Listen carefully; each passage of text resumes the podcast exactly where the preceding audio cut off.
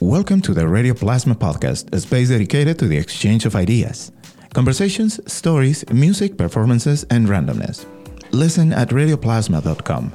Also, we are on Apple Podcast, Google Play, TuneIn, and Stitcher. I'm your producer and host, Johan Rashi Vega, and I'm honored to welcome today Tahirah Amatul-Wadud.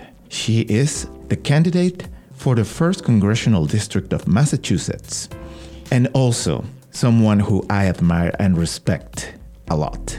So it's an honor and a privilege to hear to have you here today. Good morning and thank you. Thank you, Johan. Thank you for having me. And I appreciate all the work that you do and are doing in the community. And it's a pleasure to be here with you this morning. So you are running for the first congressional district of Massachusetts. Yes first time doing something like this, but you are so familiar with many of the issues, yes. which I believe that's the reason why you decided to take that's right. this mission upon yourself. So let's start with uh, knowing a little bit about you. We know that you have a legal practice, yes. that you are a lawyer, and that you are a volunteer and so well involved with the community. Yes. You have been pretty much all your life. Yes. Let's start with that. Yeah. Well, you know, I was born in, in New York, in Queens, and then lived in East New York, in Brooklyn, until I was about nine. And then we moved here to Springfield. And so I've lived in Springfield ever since that point, and right in the inner city of Springfield. So I grew up quite connected to a diverse community and have served my community in ways I didn't know about until I took stock as I began thinking about the needs of the community post the Donald Trump election. And doing a lot of self reflection, I looked back and I said, my goodness, this is what I've been doing. And this is what our community deserves and needs is the experience that I that I have. And so it's been very, very exciting. We launched December 19th and it's the end of May, and it's just been flying by, but with so much success. September is coming pretty quick. Yeah, the, the, the, primary election is September 4th, the day after Labor Day. When or what exactly made you take this decision of saying, I am running? Yeah.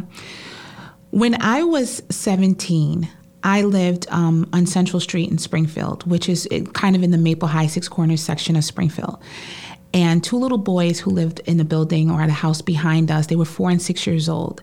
They were snatched up off the street heading to the store by a man who brought them into an abandoned, abandoned building across the street at 336 Central Street and brutalized them and left them for dead. Those two little boys were friends of my little sisters. And it was devastating to our family, devastating to the community, and of course, devastating to the boys. They ended up recovering, healing, and moved back down south with family. But that moment triggered in me something that I think was a little organic to that moment, which was why do we have a death trap in our building in our neighborhood? Why do we have a death trap of a building in our neighborhood? And why is it okay for black and brown people to live around blight and elected officials do nothing? And I sat there and with the adults in my life held protests and rallies in front of the building and pressured the city to to demolish it. And eventually it did.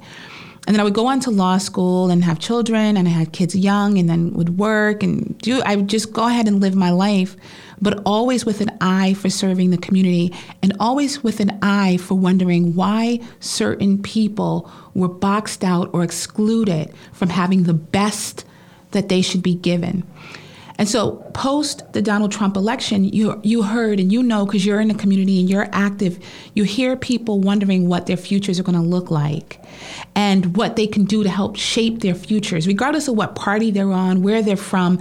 Universally, people wanted a say in what and where we were going. And here in Western Massachusetts, I was just hearing lots of um, hopelessness from people who felt like the representative from the first district may not have been responding with the level of urgency and reassurance that they deserved.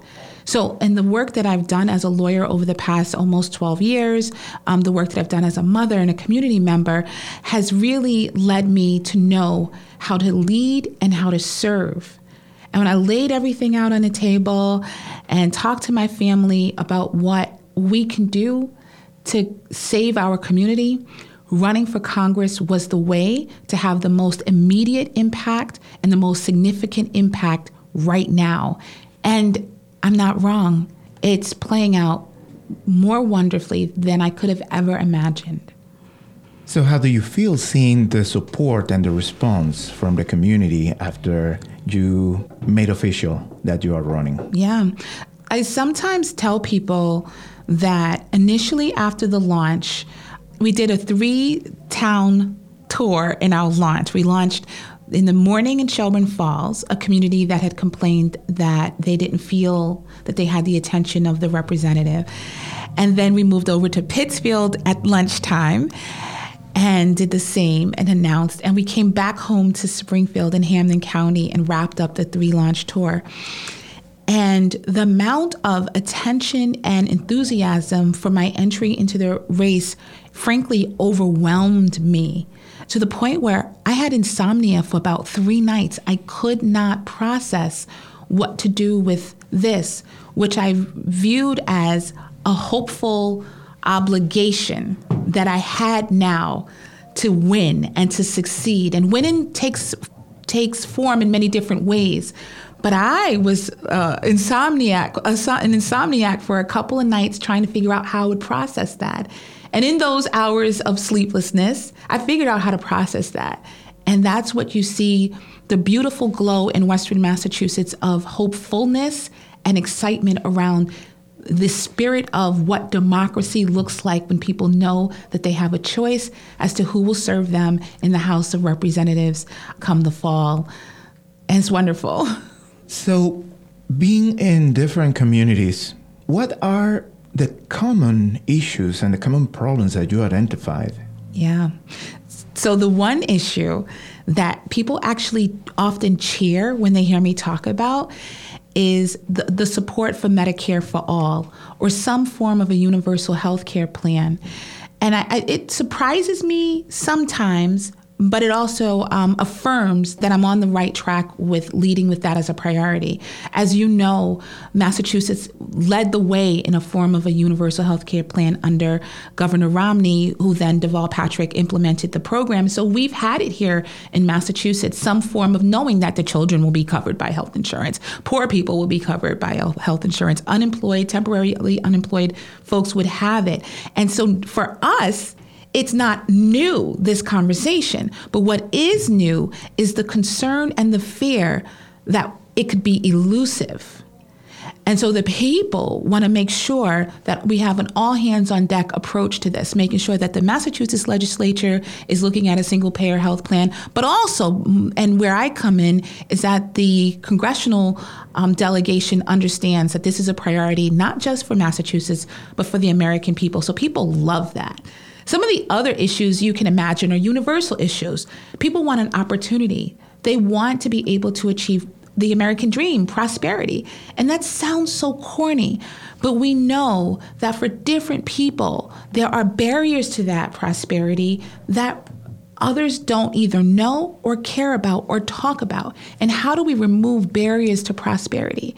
As a lawyer, as a mom, as a woman who's grown up in the inner city communities and has worked in some of the largest corporations in the area, I have this vantage point and this lens to understand from a 360 degree angle why and how we have to disrupt systems of oppression and barriers to greatness.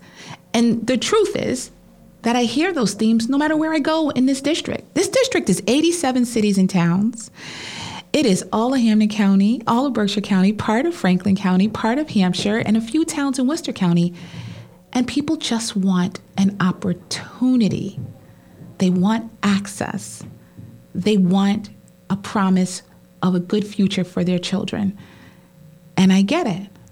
And I'm going to work hard to be the public servant who works to deliver it. In your campaign, you talk about five important points. Uh, one of them you just mentioned that the universal healthcare system, also access to education. Yeah. Ways to also work around civil rights. Yeah. Including gun control. Mm-hmm the prison to the school to prison pipeline, Yes. the opioid Yep. crisis. But there was one in particular that got to my attention because this is something so important that not so many people even realize of it. When you talk about religious literacy, Oh, yeah. Yeah. So I'm fortunate because between 2013 up through about 2017, I've had the opportunity to be representing Muslim communities and doing a lot of public speaking on Islam as well as other faiths. What do Muslims believe? How does that comport with what Jews believe and Christians believe? And let's talk about policies that disproportionately impact Muslims or immigrants or people who are mistaken for Muslims or immigrants and people's concerns and misconceptions around that. So I've been doing these talks and they they vary, but one is I call it a hot topics talk, and I don't get to do it as much from the campaign trail. But I, what I do is I take policies that most people don't know exist, and I examine them through the lens of their impact on Black and Brown folks. And I say to people when I start that conversation, "Oh, I'm going to blow your mind with this." And usually by the end of the talk, it blows their minds because there are so many rules that our country has, and so many policies that we have that are really disproportionately impacting marginalized communities. And the only folks who know that it's happening are marginalized folks. And when we talk about barriers to prosperity, some of those policies are them, whether it's the heavy surveillance in black and brown and Muslim communities, or whether it's a militarization of the police force and law enforcement that impacts our black and brown and poor communities, and also impacts law enforcement who do not want to have an over militarization of a police force for a civilian community. So these are really complicated issues that are remarkably significant and important in our communities. So when we talk about religious literacy, one of the things that I try to do is fill the gaps of myths by being clear to describe what Muslims believe, what Muslims do not believe, and sort of what I call making our world smaller because there are more commonalities between the Abrahamic faiths, which are Christianity, Judaism, and Islam, than there are um, differences. And I love talking about that. There's a statistic that suggests that 60% of Americans don't know a Muslim. And so when you have this uh, sort of um, mystery, about who a person is, myths can take over and create an image in your mind about who that person is that really is inaccurate. So that's it's really important for us to get caught up and up to speed on on our neighbors and who they are. And working with civil rights is not surprising to see how unfortunately the affiliation or being of a specific religion it also connects with racism, classism, and sadly, with the circumstances that we have in our times, with the ways of the government has been infusing in people the entitlement, it's really difficult sometimes to even think about the conversations to have, seeing mm-hmm. how many things are happening every day. How do you feel being able to bring these conversations to the table?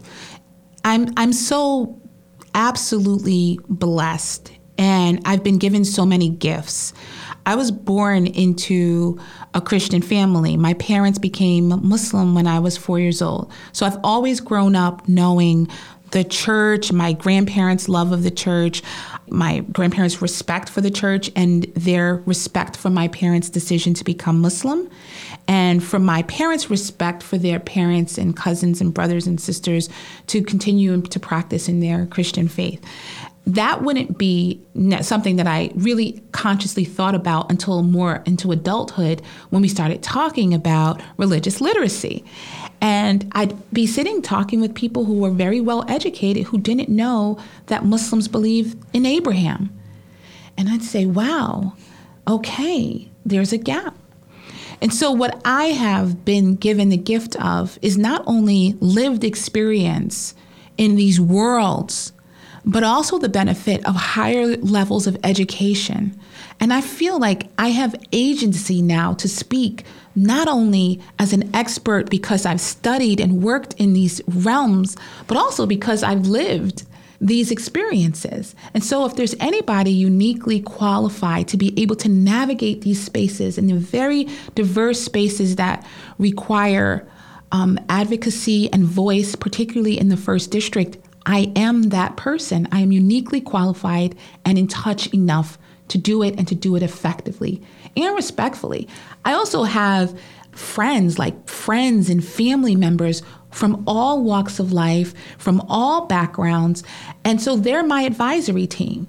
So when I have an issue where I may feel like I need to touch base with someone because that issue might be closer to their lived experience, I have that person.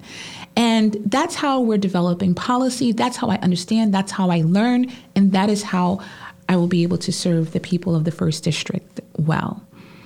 Of course, you have mentioned it already the representation of communities that have felt not being heard, yes. not being taken in consideration for their needs. And this is so important to keep always the inclusiveness and the yeah. diversity on the perspective in the house. That's right. That's right. And it's funny because uh, I think our minds uh, sort of go to the default of poor communities may not be heard, black and brown communities may not be heard. But when I go around the district, rural communities don't always feel heard. Working class families don't always feel heard. Wealthy families don't always feel heard. And so I'm saying to myself after all these months, well, who's heard? Oh, it's the elite who are being heard. It's the elite for whom policies are being created. But this is a working class community. This and our problems and our goals are opposite sides of the same coin. So, no matter whether I'm in the furthest part of the district or right here at home, these people have the same hopes and goals that you have for yourself and your family, and that I have for myself and, and their family, and that someone out in the urban and, and suburban and rural areas has for themselves and their family, and that the barriers that are keeping us from achieving our greatness are just different but the source is the same, and that is lack of access and lack of representation. At this point, we could consider you are in the middle right now of yeah. the campaign. yes. How do you feel in terms of achieving this victory come September 4th? You know, when I launched, people, some I got all these emails, like great, like people giving me encouragement but sometimes I'd have to say, well, what kind of encouragement was that? Like somebody said, it's like going up a hill on ice. That's what you're trying to do. and, you know, everybody's a pundit too. The other thing is everybody has wants to engage in some punditry. But I've heard a lot of times, oh, this is hard. what you're doing is really hard. So I am confident that we can win and that we will win. So at the outset. And I'm excited for what the future holds post September 4th because this is a primary. We live or die in the primary. Then we have a general election, which will be important, but right now the primary is the most important. So, how do I feel about it? I feel very optimistic. The other thing I feel is that we're already winning. We've gotten into this race and we are waking people up. I see people smiling and happy to talk about politics who haven't been smiling and happy for two years. And that is not an exaggeration. I have little boys and girls telling me they've seen me in a newspaper and they're excited because their skin color might look like mine or it might not. And they're still happy to see that somebody who's different or unique the way that I am is achieving what I what I'm achieving. And what are we achieving? We're achieving amplification. We're getting attention. And so what's happening? We're already winning because people want to talk to me about being in the race. They want to talk to me about the state of the district. And I tell it. Anytime I get a microphone in front of me, I'm talking about the issues impacting the men, women, and children in our community in a way that nobody has done probably in forever. So we're already winning. You can feel it in the air here in the first congressional district. And another thing that you keep doing is to empower young girls. I'm trying to be the best. Yes. and to inspire them through your own work and yes. through your own experiences, yes. which is another another way to set an example. That's right. And inspire a new generation to get involved in their communities. That's right. That's right. And what do I say? I expect magnificence from our youth, and I expect adults to do like what you're doing and that is to create an environment for them to shine, for them to glow. Um, I have a number of youth interns on my team, and they attend conferences. They go with me to meetings. They sit in phone calls. They coach me before I do interviews like this. Um, so they, I trust them because this is their future that I'm helping to shape, and I let them know. So these are people who just graduated high school and college. I have a lot of recent college graduates who are on the team as well because I believe in them. And I believe that this is a trust that I hold in running. And I want them to have a say in it. And this is how I feel about all of our children here in the district. This is their party, this is their life.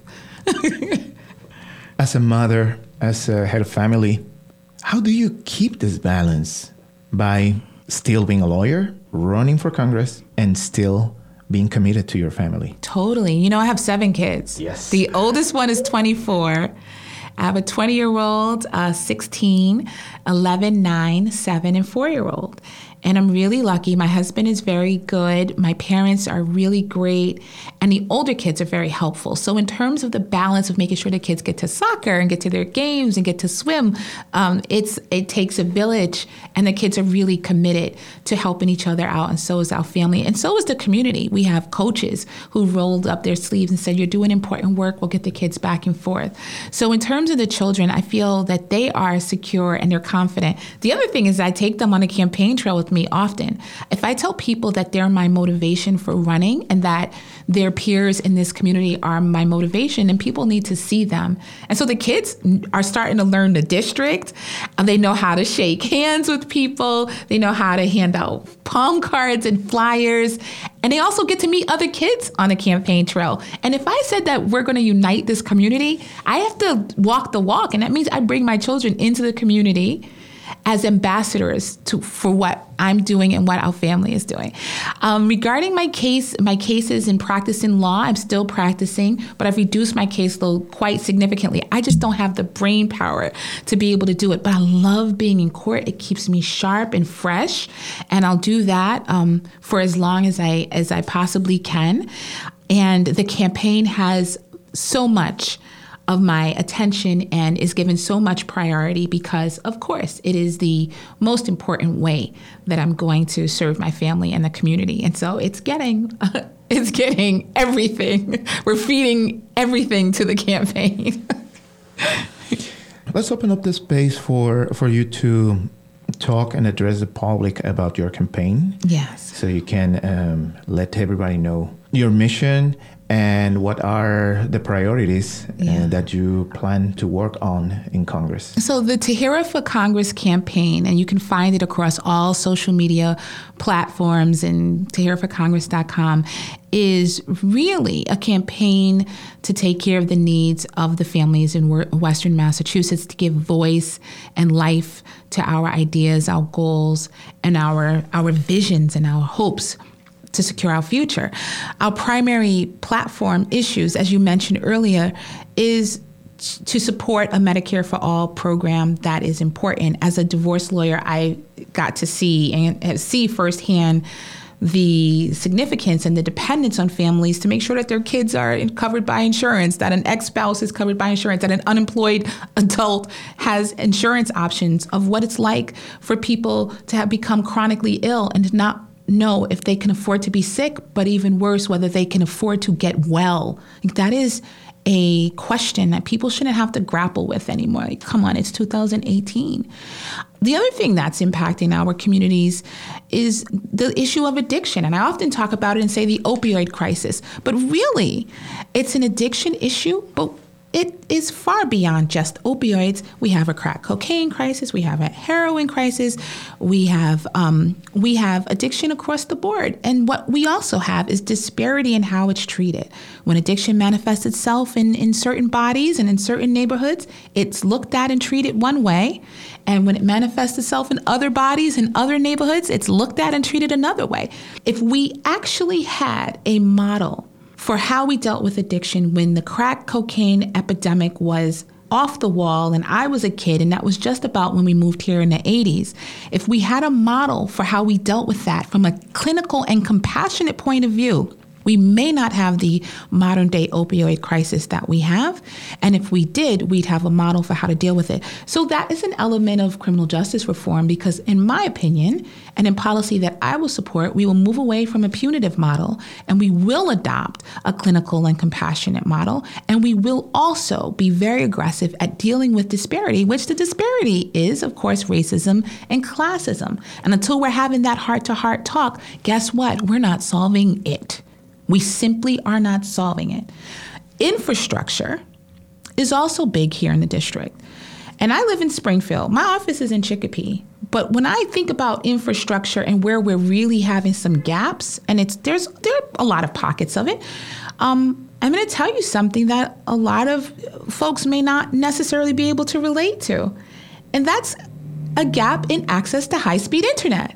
There are so many communities, particularly in the Franklin County and Hampshire County um, aspects of the district, where the students go to school and they go home and there's no there's no internet. There's no internet. I'm not talking about it's a bad signal.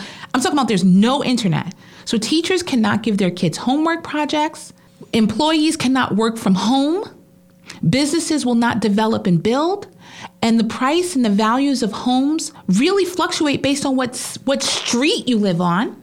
And when we wonder why some people have barriers to prosperity, it's because in the 20 years that everybody else has had internet, the rural communities and the poorer communities have really fallen behind. And It is unacceptable. I took an intro to internet in 1998 when I was graduating Elms College. It's 2018. No kid should be leaving their internet free communities to start school and have to learn how to use a tool and how to also use the tool, the computer, um, how to use the internet. It, it's, it's unimaginable, it's unfair.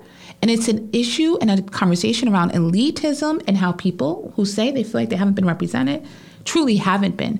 On the flip side of that, we have communities, uh, urban communities and inner city communities and suburban communities where we have access to internet without a problem, but that it's unaffordable and becomes cost prohibitive. So, what are our students doing? They're using our wonderful public library systems to do their homework, but guess what? I, have a bunch of kids. If there's a barrier to getting that homework done, the idea that they now have to leave the house and go during certain hours is yet another systemic barrier to their success. And if nobody is talking about it, we're not going to be able to fix it. We're not going to be able to save our children's futures and their lives. So, those are some of the issues that when I start talking about them that way, something in that platform resonates with everyone.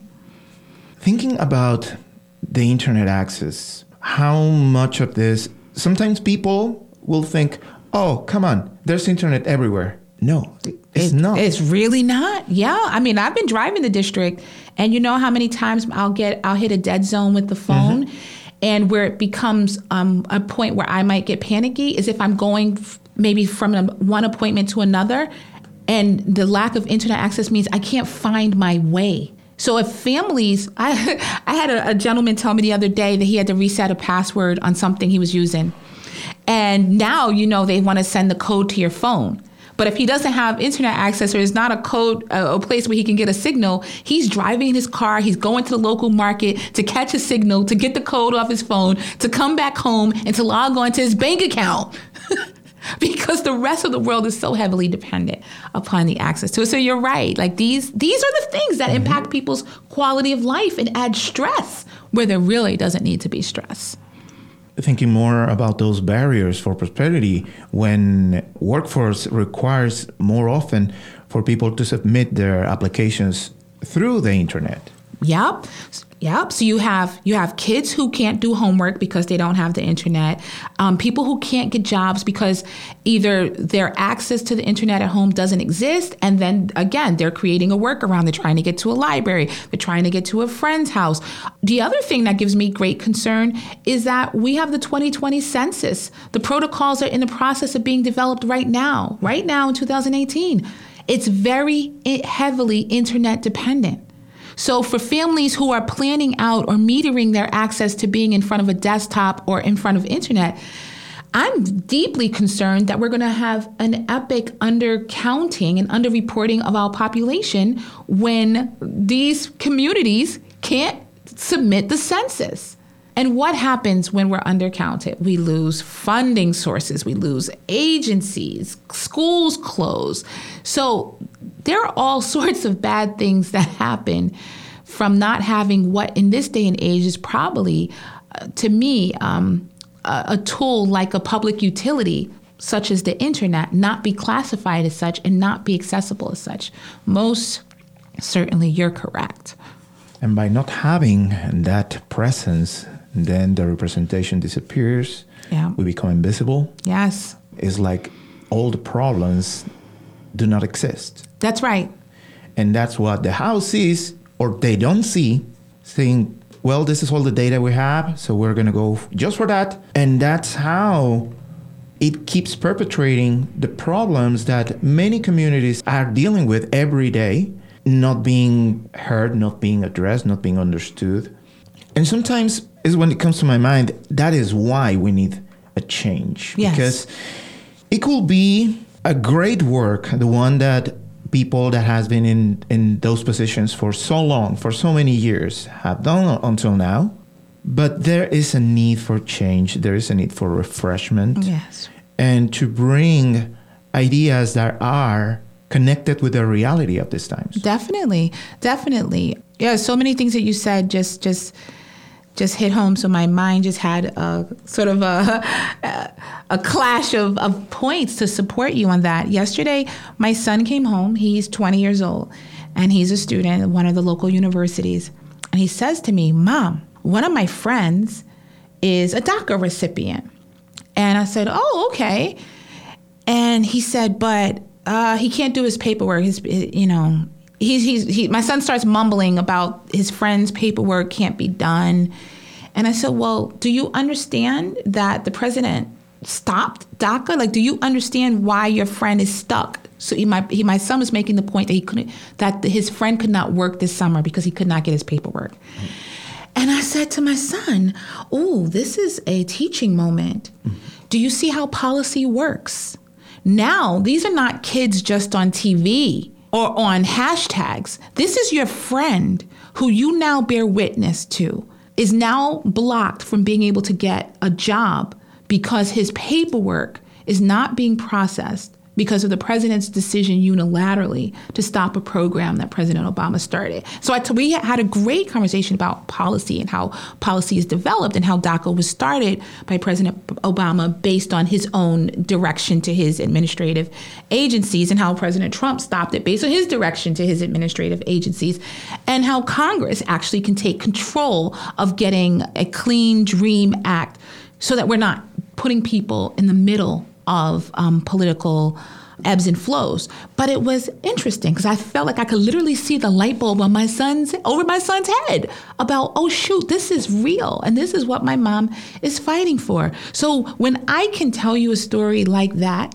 and I can tell you that this is a real conversation happening in my household, imagine what it looks like for me to go and lead with policy that's based on knowing what people are ex- experiencing every day and the compassion that my son had for his friend. Because here they are trying to figure out what they're going to do for the summer and his friend says I'm I can't work. Like that's real. So when we talk about needing a change and what I hear also in your statement is that it's an opportunity to restore hope because the other thing that people have been is apathetic where you start to feel like I'm just struggling to get by. I just want to make sure my kids are clean and get to school on time. And then I keep my job. Don't ask me to vote in a primary. Don't ask me to care about going to anybody's website. And I understand even that. because the pressures that we're under sometimes just surviving is all that we're able to do. So, but I'm hoping that over the next couple of months and with a great team of volunteers and supporters, we can get to our communities, particularly our communities of color, and help to restore hope, help to make sure that people are registered to vote, which is very important that they're registered to vote, and that they break through, again, institutional barriers designed to box them out from voting on September 4th.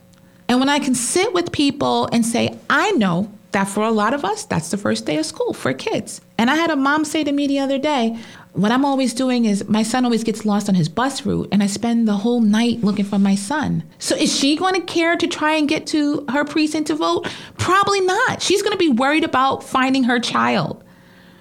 I don't think for one minute that it was not on purpose that this election was dated and scheduled for the day after holiday. Where are our college students? For the ones who are going away to college, they'll be gone, so they have to remember to do absentee voting. What about our high schoolers for the first day of school? Maybe they're trying out for a team. Are they going to the ones who are 18 be able to get to to vote? Is that a priority? Probably not. So we we have such an undertaking that we're engaging in, and part of that means that we have to give people the information they need and inspire them in their hearts to prioritize voting and submit absentee ballots where they're not going to be present. That's a lot of work. That's more than just saying, hey, vote for Tahirah for Congress. That's like having a cultural sea change. A cultural sea change needs to happen. But when it happens, we win. So we don't have a choice. We have a lot of work to do. Voting, possibly one of the most important rights yes. for United States citizens and it's sad to see how many times this right is just ignored. Yeah. And yeah, it's a systemic strategy. I have no doubt of that as well.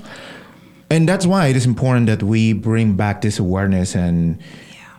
let people know and understand why voting is so important. Right. Why is the very foundation of this country. And it's important to be involved because we all are part of the realities that we are living today in the United States. Yes, yes, indeed. And that's why the work that you do, the mentoring with youth that you do, is so important because you can start to teach them. And again, from a cultural perspective, and I use the word culture just meaning not like I grew up in this type of household culture, but I mean from an attitudes about what who you are as a citizen type of culture kids need to be exposed to it so that it becomes taboo for them not to vote, not special when they do vote. And that uh, has to be taught and modeled because civics is removed from our public school discourse and conversation. And knowing when the primary is is not always intuitive. It's not something that people pay attention to. We're acutely aware, hyper aware of these dates because of the nature of the work we do. The typical people are not. In our district, we have a 17% voter turnout in this sort of an election.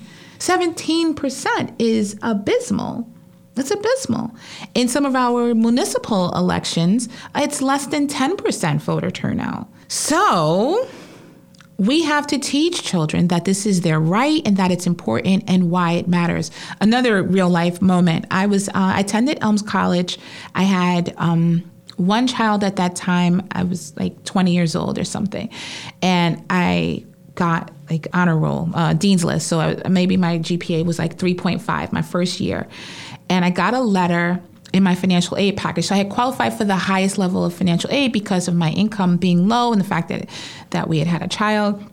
And it said, well, because you have scored 3.0 on your GPA, you now are eligible for this extra $500. So you get an extra $500 in your financial aid. And this was in 1998. I hope that that incentive is still available whenever I was in school 94 when I started. It's still available now. But I reflect upon that and said, you know what? We had a state legislature who valued the fact that poor students should get and probably need that extra $500. Because what did I do? I only used it to help offset student loans or my books, but what a difference it made. And so, who you elect to represent you controls whether or not they value that for someone like me. And just like the story I told about my son, when I lead with stories around real life impact, around those little policies, then we know that we're leading with things that really matter in people's lives. Any last remarks that you would like to do? Any message for, for the public listening? Yeah. So I'm so grateful for this opportunity to be able to speak with you about the campaign. I, I love speaking about it because I, I already feel like I'm a representative for our district. I already feel that way. I already feel that I have this deep responsibility to take care of the people in our communities. And I'm looking forward to a successful September 4th election and ultimately a, a, successful general election, and to bringing this community with me in my heart to DC as I advocate for policies that not that don't just matter to our communities, but that matter to our country. And I'm so um, touched by the opportunity that I've been given and the response that we've been given. And I'm going to work very hard, and I invite others to join me to work very hard to make this a reality. So I thank everyone and Tahirah for Congress, and it's spelled T A H I R A H F O R Congress.com and all across all social media platforms. it is to me really meaningful to have you here, not only because you are running for Congress, but because all the work that you have been doing for so long. I remember when I met you uh, during uh, conversations about race and about uh, inequity and how to figure out ways to improve this. And I was so impacted by your presence, by your ideas, by your energy. Thank and you. to see that this is something that is your life. Thank you. I feel so connected to that mission. Is essentially this idea that regardless our apparent differences, yeah. we are all the same. This we are true. all connected. This is true. Well, thank you for that. That means so much to me.